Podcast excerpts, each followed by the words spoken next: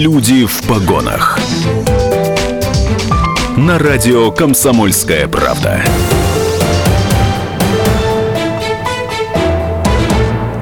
семнадцать ноль три в столице Свердловской области. У микрофона Людмила Варакина и на радио «Комсомольская правда».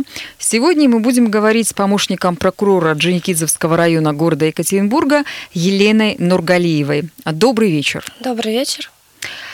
Накануне Дня Конституции двенадцатого декабря мы выбрали тему для беседы «Соблюдение конституционных прав граждан в уголовном судопроизводстве». Вот такая серьезная тема. У вас э, буквально каждый день проходят различные судебные процессы, и вы перед эфиром даже сказали, что бывает даже до семи таких процессов. Неужели такая нагрузка большая? Ну, в настоящее время действительно очень большой процент рассмотрения уголовных дел. Мы поддерживаем государственное обвинение и в районном суде в Орджоникидзевском, и у мировых судей. То есть у нас в настоящее время девять мировых судей, то есть девять участков. У каждого также много на рассмотрение уголовных дел поступает.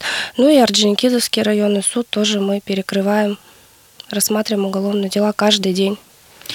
Друзья, хочу напомнить наш редакционный WhatsApp, куда вы можете писать комментарии и вопросы. Плюс семь девятьсот пятьдесят три триста восемьдесят пять ноль девять двадцать три. Мы их обязательно зачитаем.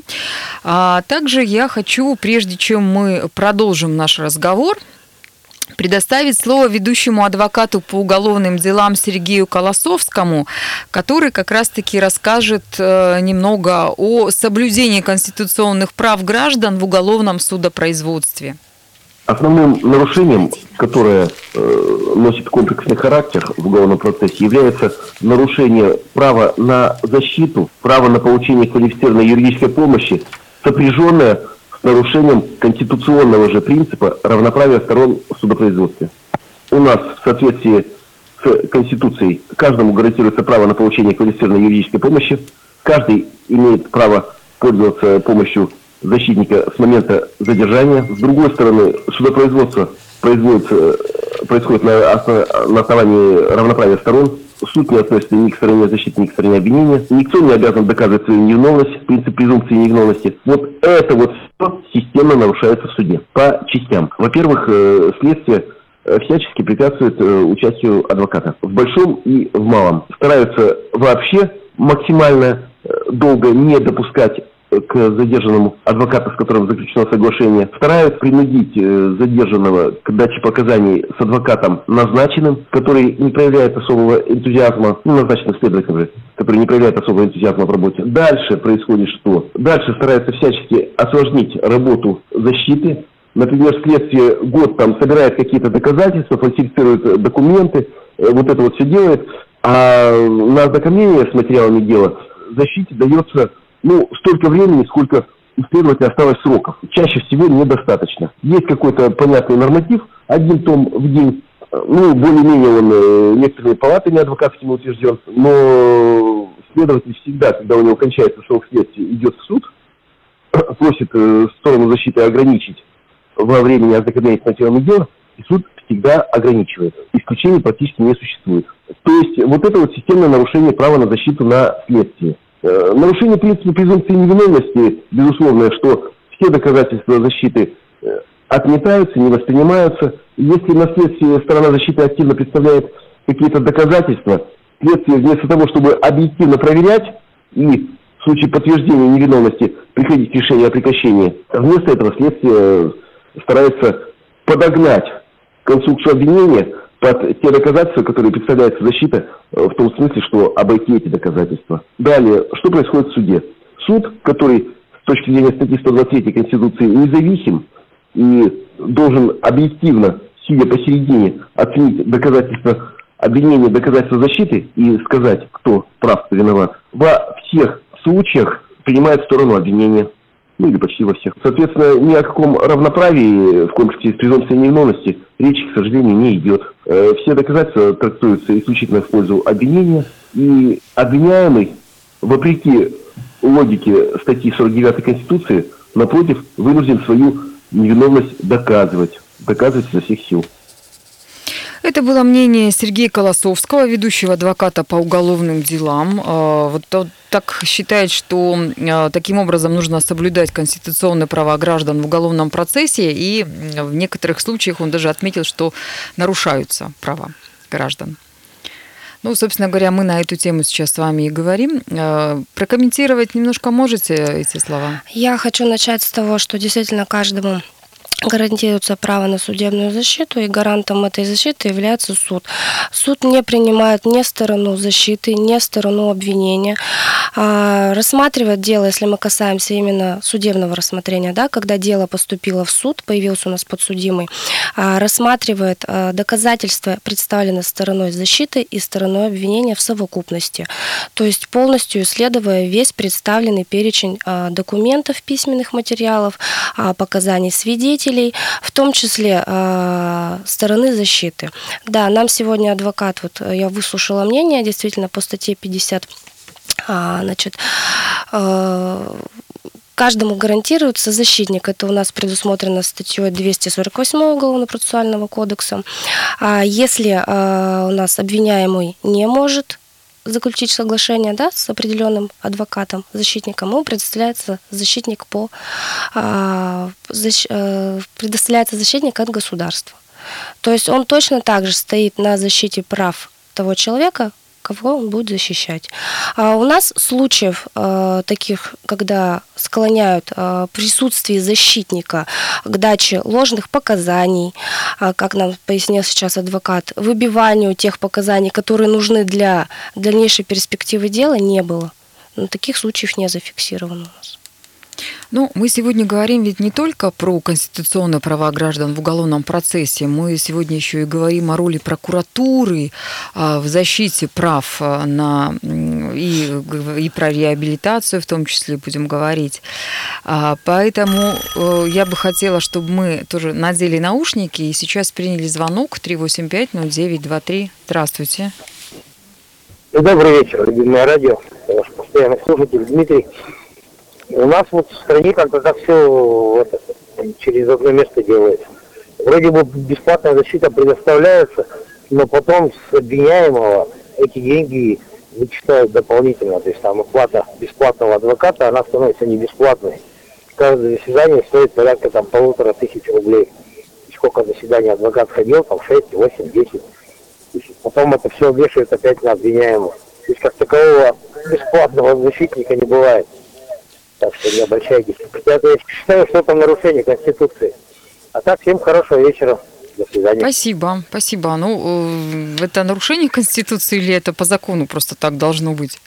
Значит, по закону действительно в каждом судебном заседании должен присутствовать защитник. У нас имеется такой институт, как процессуальные издержки на оплату услуг адвоката. То есть в каждое судебное заседание приглашается защитник, он пишет заявление о том, что в данном судебном заседании он принимал участие. Естественно, его труд является оплачиваемым. Его труд оплачивается из федерального бюджета. В случае рассмотрения дела в общем порядке, с исследованием всех письменных материалов, допросом всех свидетелей, да, проциздержки подлежат взысканию с подсудимого. Но в случае, если у него нет дохода для возмещения этих проциздержек, да, он освобождается от их уплаты, и процессуальные издержки подлежат уплате из федерального бюджета. Кроме того, у нас есть такая категория дел, которая рассматривается по правилам особого порядка. По статье триста шестнадцать Уголовного процессуального кодекса, когда подсудимый у нас вину признает в полном объеме, он освобождается от уплаты процессуальных издержек. По статье триста шестнадцать. То есть вообще полностью? Полностью освобождается. А если уж начали говорить про саморассмотрение дела в особом порядке, что это такое? Можно немножко остановиться? Да, у нас, значит, есть такое рассмотрение дела, как основание применения особого порядка принятия судебного решения. Обвиняемый вправе при наличии согласия государственного обвинителя и потерпевшего заявить такое ходатайство. В случае, если он осознает характер и последствия заявленного ходатайства, он вину признает в полном объеме, согласен с квалификацией, согласен с теми обстоятельствами, которые указаны в обвинительном заключении, то есть дата, время, место, мотив. И если это данное ходатайство было заявлено с участием и после консультации с адвокатом, и он без какого-либо давления. То есть данное дело поступает в суд, назначается рассмотрение уголовного дела в особом порядке, без исследования письменных материалов дела и показаний свидетелей. И далее суд у нас принимает решение только по виду и размеру назначенного наказания, которое не может превышать более двух третей от максимальной санкции уголовной статьи. И обжаловать данный приговор он может только именно по виду и размеру наказания, а не по доказанности вины. Это радио «Комсомольская правда». Накануне Дня Конституции мы говорим про конституционные права граждан в уголовном процессе. У нас в гостях, напомню, находится помощник прокурора Орджоникидзевского района города Екатеринбурга Елена Нургалиева. Впереди у нас небольшой перерыв на рекламу, а затем продолжим разговор. Люди в погонах. Люди в погонах сегодня на радио «Комсомольская правда» говорят про соблюдение конституционных прав граждан в уголовном судопроизводстве. И наш гость Елена Нургалиева, помощник прокурора Орджоникидзевского района города Екатеринбурга. три восемь пять ноль девять два три, телефон прямого эфира, у нас есть звонок. Добрый вечер, здравствуйте. Добрый вечер, любимый радио, это снова Дмитрий. Опять хотел вопрос прокурору вот задать. Даже не вопрос, а так, наверное, просто цитата, крик, крик души. Вот э, последних три года сужусь с предприятием, э, судился, судился, там три процесса в мою пользу было. И всегда считал, что прокуратура это, скажем так, э, орган, который следит за исполнением законности и защищает граждан. Так что в моем случае получилось как-то наоборот. Прокурор занял обвинительную позицию и два суда, и, видимо, что-то какие-то у нас не личные, неприязненные отношения сложились. И последний суд я проиграл, но сейчас планирую писать апелляцию. То есть и, и вот эти последние события, задержание всех этих полковников, генералов с деньгами. Чем больше живешь, тем, видимо, это меньше, меньше веры в справедливость. Вот. Как-то вот прокуратура у нас занимает с советских времен обвинительное такое положение. Как-то прокурор что думает, что-то будет меняться или не будет, или надо всех прокуроров просто взять и поменять. А так, до свидания, всем хорошего вечера. До свидания. Да, действительно, почему прокуратура всегда за, занимает обвинительную пози- позицию? Вот как говорит наш радиослушатель, это правда или совсем все не так? Ну, спасибо за вопрос, конечно, скажу. Да, действительно сложилось такое общественное мнение, что прокуратура выступает обвинительным. В принципе, оно так и есть. Оно поддерживает, прокурор в процессе, государственный обвинитель поддерживает то обвинение, которое предъявлено подсудимому. Однако хочу уточнить тот факт, что прокурорский надзор в указанной сфере в первую очередь ориентирован на соблюдение гарантированных Конституции прав и свобод граждан. Для прокурора одинаково важны, чтобы в равной степени были обеспечены права и свободы потерпевшего, подсудимого и их законных представителей, а также иных лиц, проходящих по уголовному делу. Кроме того, государственный обвинитель не может выйти за рамки того обвинения, которое указано в материалах уголовного дела. То есть, если есть основания для изменения в квалификации преступления, которое улучшает положение подсудимого, мы можем изменить квалификацию а, в рамках данного судебного заседания. В случае, если, как нам Дмитрий сказал, что он не согласен с доводами государственного обвинителя, естественно, предусмотрено право на обжалование, в том числе в апелляционном порядке. Я Конечно, не, не поняла из вопроса, в каком порядке он рассматривает, в гражданском суде или в уголовном. У нас есть Свердловский областной суд, апелляционные инстанции. Сейчас у нас появился также кассационный суд в городе Челябинске, поэтому он может также после рассмотрения апелляционной жалобы обратиться с кассационной жалобой.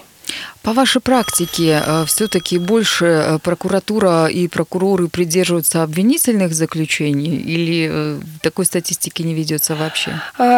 Конечно, когда дело поступает в суд, материалы уголовного дела должны содержать неопровержимые доказательства того, что подсудимый, находящийся на скамье, он виновен и совершил данное преступление.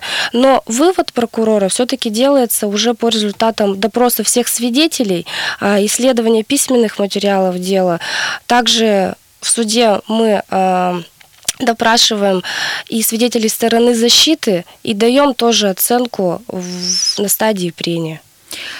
три восемь пять ноль девять два три, у нас очередной звонок. Здравствуйте. Алло, добрый вечер. У нас с вами сегодня, видимо, диалог. Это опять нет. Нет, по поводу моего дела я вот сейчас поясню немножко. То есть был первый суд, первый суд отправил дело, что не было фактов, вообще ничего не установлено.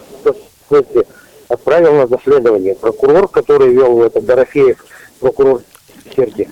Он какая-то, видимо, личная обида у него была, что он там составлял это обвинительный акт, и его не поддержали. Отправили на доследование. Потом был суд, меня полностью оправдали по всем статьям. Прокурор опять написал. И я знаю просто из неофициальных источников, что в городе было по поводу оправдательного моего приговора какое-то прокурорское совещание, и Дорофеева там сгрели, что он не мог посадить человека.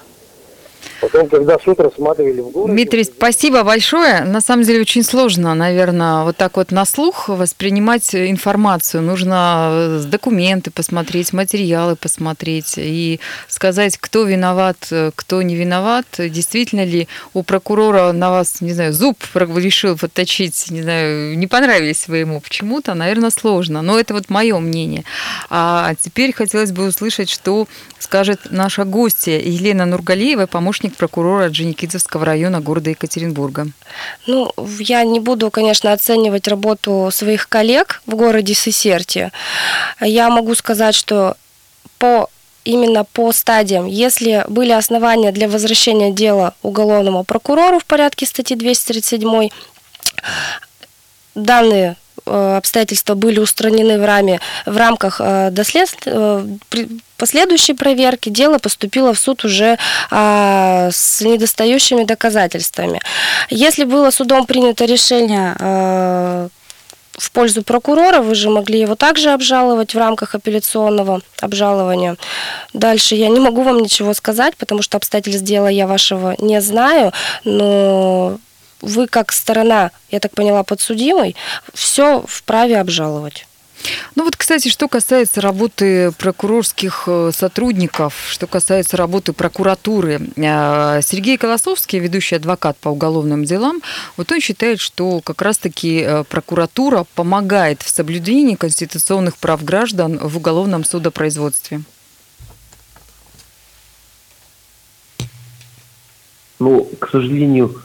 спасение утопающих – дело рук самих утопающих. Есть единичный случай, не буду этого отрицать, когда прокурор действительно э, выступает э, в защиту обвиняемых. Но это чаще происходит на стадии следствия, когда, опять-таки, защита выявляет какие-то системные нарушения в ходе следствия и обращается к прокурору с обоснованными жалобами. Иногда случается чудо, и прокуратура действительно э, дает указание устранить нарушение закона, либо вообще э, занимает такую позицию, которая вынуждает следствие прекратить уголовное дело. Я думаю, это связано с тем, что есть определенная зона ответственности. Обвинительное заключение утверждает прокурор.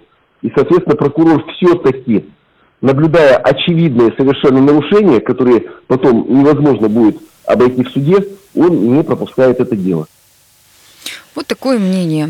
Действительно, прокуратура же ведь она наблюдает за процессом, за прениями сторон, и потом уже делает какой-то вывод. Ну, я скажу, что прокурор не наблюдает, он непосредственно принимает участие в прениях по доказанности либо недоказанности вины по предъявленному обвинению. Естественно, уже когда, подходя в уголовном процессе к прениям, у прокурора, принимавшего участие в суде, у государственного обвинителя, сложилось уже окончательное а, мнение о том, а, нашло ли подтверждение предъявленного обвинения или не нашло. Вот. А что уже по... Хочу еще добавить по комментарию, который только что прозвучал. Действительно, досудебная стадия у нас предварительное следствие, дознание. Действительно, прокурор данный надзор осуществляет.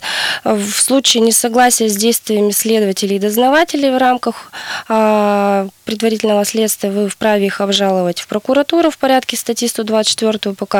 В случае, не, если вы не доверяете прокурору, вы вправе обжаловать в порядке статьи сто двадцать пять в суд. Вот мы говорили несколько раз про предварительные слушания. А что это за стадия такая? Значит, при выполнении требований статьи двести семнадцать, это когда уже уголовное дело направляется прокурору для утверждения, в порядке статьи двести семнадцать, у вас уже прозвучало это в эфире, обвиняемый его защитник знакомится с теми материалами, которые следователь направляет в суд в обосновании его вины, то есть по предъявленному обвинению. Естественно, обвиняемый уже понимает, что дело направляется прокурору для утверждения и ограничен во времени. По ходатайству, по ходатайству сторон, когда дело поступает в суд, либо по собственной инициативе судья принимает решение о проведении предварительного слушания. В рамках данной стадии рассматриваются такие ходатайства, как, например, ходатайство стороны об исключении доказательств. После ознакомления дела по двести семнадцать обвиняемый на той стадии понимает, что данное доказательство недопустимое, получено с нарушениями закона, он вправе ходатайствовать об исключении данных доказательств. Либо есть основания для возвращения дела прокурору по статье двести тридцать семь, например, обвинительное заключение составлено с нарушениями, да? Либо же имеются иные основания для возвращения, возвращения дела прокурору, то есть у судьи, судья не сможет в судебном заседании устранить эти недостатки. Они могут быть устранены только в рамках предварительного следствия. Кроме того, основанием для предварительного слушания является ходатайство обвиняемого рассмотрения дела судом с участием присяжных заседателей. Он может заявить, чтобы его рассмотрение дела с присяжным было.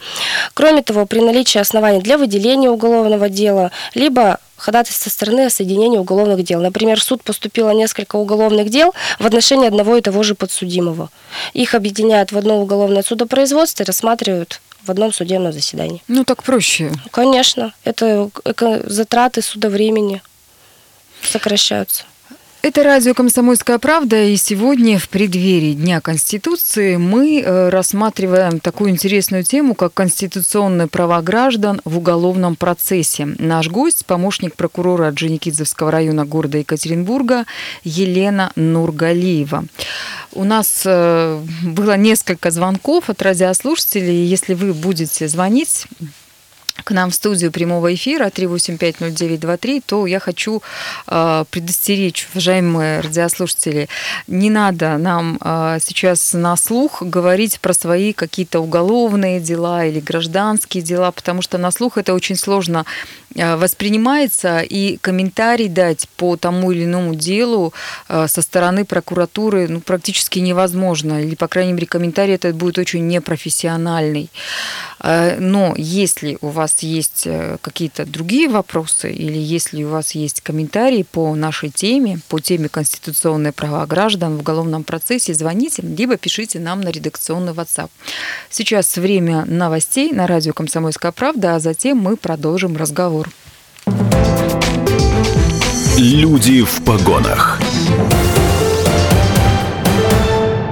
Люди в погонах сегодня говорят про, про конституционные права граждан в уголовном процессе. И сегодня наш гость Елена Нургалиева, помощник прокурора Орджоникидзевского района города Екатеринбурга. Мы обсудили много интересных тем и обсудили самые разные статьи Конституции. Вот есть пятьдесят третья статья Конституции про реабилитацию граждан. Давайте мы подробнее расскажем радиослушателям, что это такое. А, у нас есть звонок. Предлагаю сначала ответить три восемь пять ноль девять два три, а потом уже поговорить на тему реабилитации. Здравствуйте, слушаем вас. Здравствуйте, меня зовут Сергей. И я хотел поговорить действительно на эту важную тему — конституционные права граждан, особенно те, которые привлекают к уголовной ответственности. Дело в том, что я считаю, что права, права граждане не имеют, особенно те, которые привлекают к уголовной ответственности, по той причине, что если уголовное дело возбуждено, оно будет обязательно сдано в суд, а если дело обязательно оказалось в суде, то обязательно человек будет осужден. Посмотрите, пожалуйста, процент э, приговоров оправдательных, они вообще есть или нет. И не секрет ни для кого, что э, когда дело, будем так говорить, разваливается, прокурор приходит к судье аккуратно, чтобы никто не знал, и упрашивает, чтобы судья вынесла обвинительный приговор. Об этом много говорится, И вот тут прозвучало, что вот прокурор что-то смотрит. Да ничего прокурор не смотрит. Прокурор поддерживает обвинение, и его задача сделать все, чтобы был обвинительный приговор, потому что он поддерживает обвинение государства. А если, не дай бог, будет оправдательный приговор, то понятно, что а, человек имеет право на реабилитацию со всеми вытекающими последствиями.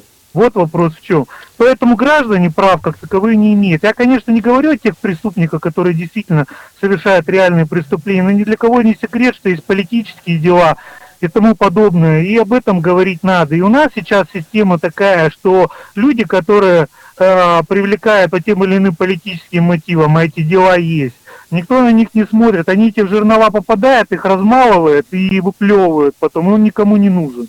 Вот вопрос в чем. И вот эта реформа, я не знаю, какая реформа должна пройти, чтобы что-то изменить, но я думаю, что это будет не скоро. У нас вообще все это в зародыше, в полном. Вот моя точка зрения на вещи. Спасибо, спасибо. Вот такая интересная точка зрения. Ну, действительно, мы, кстати, говорили сегодня с адвокатами, и э, адвокаты, а их было несколько человек, и Лена Гончарова, известный адвокат, и Сергей Колосовский, которого я уже упоминала, и э, были еще и другие люди, Сергей Самцов, Самков. Э, они все говорят, что действительно процент оправдательных приговоров в нашей стране один, всего один процент. Ну, э, я не знаю эту статистику, правда это или неправда. Может быть, это связано с тем, что у нас следственные органы работают э, ну, так хорошо, что действительно, э, ну, не знаю, преступников сажают в тюрьмы, наказывают. Мне сложно комментировать, сложно что-то это сказать. Но вот, тем не менее, вторая реплика, второй э, уже такое сообщение от радиослушателей по поводу обвинительных приговоров. Вот в вашей, Елена, все-таки практике обвинительных приговоров было много, когда вы поддерживали? Да, Людмила, я хочу сказать, во-первых, спасибо Сергею за его субъективное мнение, но, однако, все-таки я скажу, что действительно, если дело поступило в суд, оно прошло несколько инстанций проверки, от следователя до начальника следствия, заместителя прокурора, прокурора, который утвердил извините, обвинительное заключение, направил дело в суд. И все-таки, если дело попало в суд, а те доказательства, которые имеются в материалах уголовного дела, и этими доказательствами подтверждается, что конкретно данный подсудимый виновен в совершении данного преступления. Я хочу, конечно, еще обратиться к мнению Владимира Владимировича Путина, который сказал, что оправдательный приговор – это тоже решение, это тоже возможно в уголовном процессе, да, как говорится, все от ошибок не застрахованы. Однако все же в нашей прокуратуре, в Орджоникидзевской, к направлению уголовных дел относятся очень серьезно, и незаконные, незаконного привлечения к уголовной ответственности в настоящее время у нас пока не фиксировалось. Ну вот еще один звонок. Давайте примем, поговорим с человеком, который дозвонился до радио «Комсомольская правда». Добрый вечер, здравствуйте. Это... Вы в прямом эфире, слушаем вас. Здравствуйте. Здравствуйте. Я инвалид первой группы, мне семьдесят лет. Я двадцать восьмого октября была милиция у меня. Я попала на мошенников. Даже не один раз, три раза выезжала ко мне милиция, ну, как бы на, на опрос, что случилось. И никакого внимания э, мой следователь даже не хочет меня со мной повстречаться, не хочет меня ни о чем спросить, что случилось. Вообще ноль внимания. Я... Вот э, такое сообщение. Ну, прокуратура при, принимает участие в разбирательстве таких дел? Да, конечно. Если э, заявитель... Поступило заявление в органы полиции, э, у должностного лица есть срок для рассмотрения и принятия решения. Трое, три, трое суток, дальше десять суток, и уже в исключительных случаях можно продлиться до месяца. Если принято решение по вашему заявлению, которое вас не удовлетворяет, вы вправе его обжаловать через прокуратуру, как я уже повторяю, в порядке статьи сто двадцать четыре Уголовно-процессуального кодекса, то есть вы не согласны с принятым решением по вашему заявлению. Возвращаясь к теме ну, неверия людей в то, что можно получить со стороны прокуратуры какую-то поддержку, да, и не только обвинительное заключение, но и, наоборот, оправдательное. пятьдесят третья статья Конституции по реабилитации mm-hmm. да, граждан, то есть она как раз свидетельствует о том, что все-таки у нас не только людей наказывают, но людей оправдывают. Да, я хочу еще раз повторить, что у нас действительно статьей пятьдесят третьей предусмотрено, что каждый имеет на возмещение право на возмещение государственного вреда, причиненного незаконными действиями органов государственной власти или должностных лиц.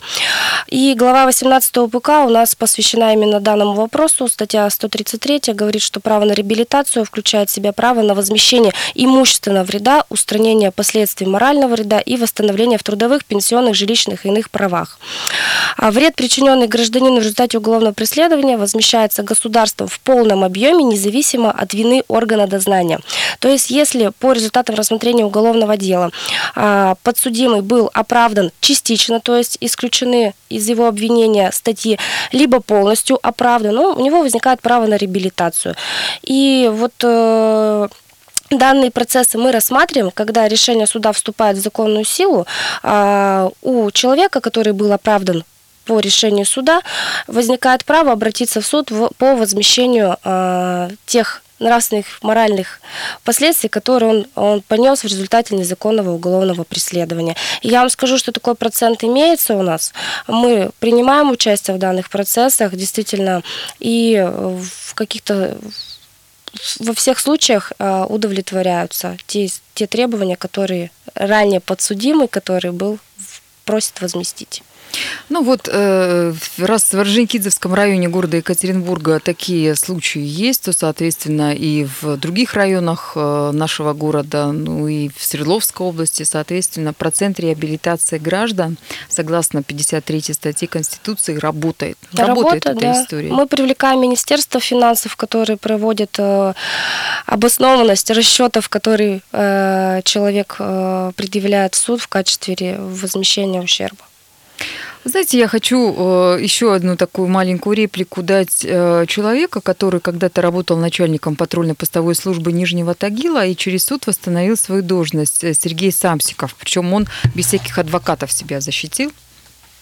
Я считаю, что практически многие законы противоречат Конституции. Многие. Это я доказал, когда восстанавливался. И я считаю, что каждый гражданин может, даже сам без адвоката, я без адвоката, без адвоката защищал себя и выиграл все процессы, у меня их было очень много. Даже по восстановлению дважды восстанавливался, плюс другие. Я считаю, гражданам нужно обязательно защищать свои права конституционные.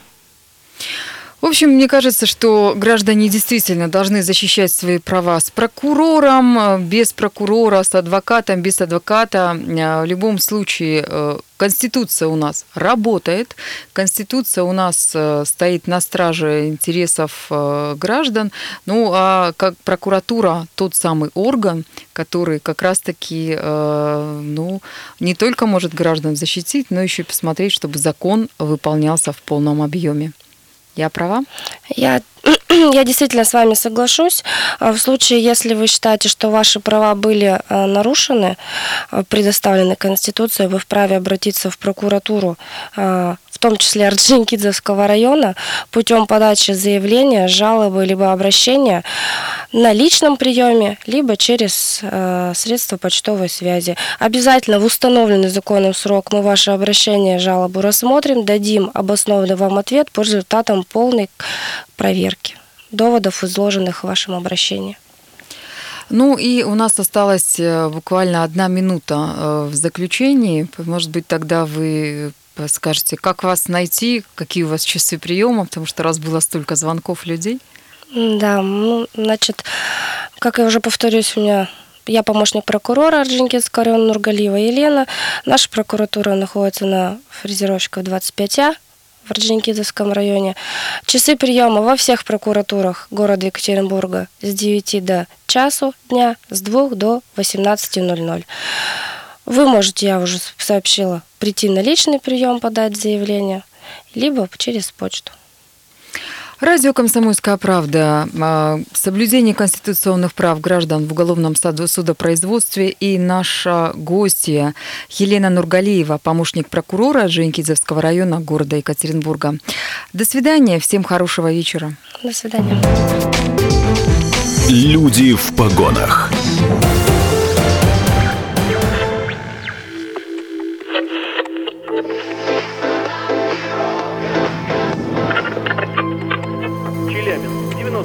Пятигорск восемьдесят восемь и восемь. Самара девяносто восемь и два. Новосибирск девяносто восемь и три. Ставрополь сто пять и семь. Краснодар девяносто один и ноль. Красноярск сто семь и один. Благовещенск сто ровно и шесть десятых.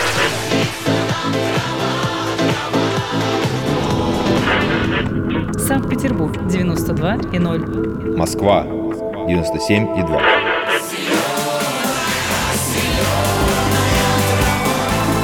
Радио «Комсомольская правда». Слушает вся земля.